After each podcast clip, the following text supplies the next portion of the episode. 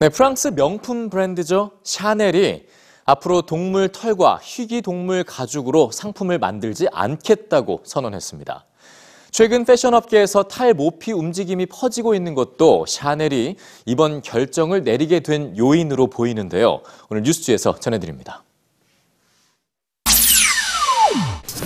샤넬이 앞으로 모든 제품에서 동물 털과 악어, 도마뱀, 뱀 등의 가죽을 사용하지 않겠다고 선언했습니다.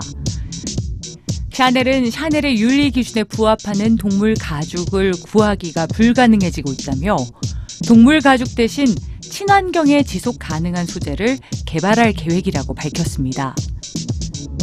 최근 패션 업계에서는 탈모피 움직임이 퍼지고 있습니다.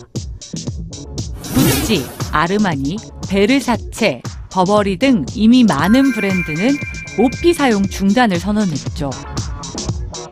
한 벌의 모피 코트를 만들기 위해선 50에서 100마리의 친칠라, 11마리에서 45마리의 여우, 50에서 200마리의 밍크가 필요합니다.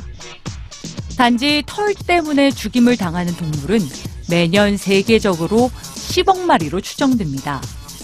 이들은 열악한 환경 속에서 극심한 스트레스를 받다가 잔인하게 죽임을 당하거나 야생에서 밀렵꾼의 덫에 희생됩니다. 또한 제품에 털이 조금 사용됐다고 덜 잔인하다고 말할 순 없습니다. 장식용 모피 산업은 모피 코트 산업을 대체하며 빠르게 성장하고 있고 그만큼 동물의 희생이 큽니다. 모피의 반생명적이고 반환경적인 잔인성으로 인해 이제 탈모피 운동은 단체와 국가적인 차원으로 퍼지고 있습니다.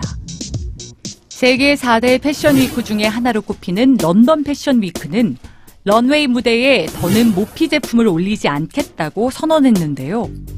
미국 로스앤젤레스 시 의회는 모피 제품의 생산과 판매를 금지하는 조례안이 만장일치로 통과됐죠.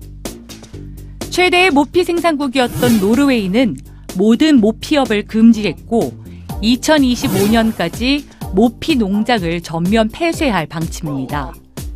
이런 변화는 겨울철 수요가 많은 다운 제품 업계 역시 마찬가지인데요. 다운 제품은 대부분 살아있는 동물의 털을 잔인하게 채취해 비윤리적이라는 비난을 받아왔습니다. 이에 여러 브랜드에서 비동물성 소재를 사용한 아이템을 선보이며 윤리적인 패션에 힘을 싣고 있습니다. 한편 국제동물보호단체는 샤넬의 결정을 크게 환영했습니다. 동물보호단체 페타는 직물의 발달로 가짜 모피와 가짜 가죽의 질이 향상됐으며 패션 업계는 이제 어떤 동물도 고통받거나 희생되지 않는 패션을 선택해야 한다고 강조했습니다.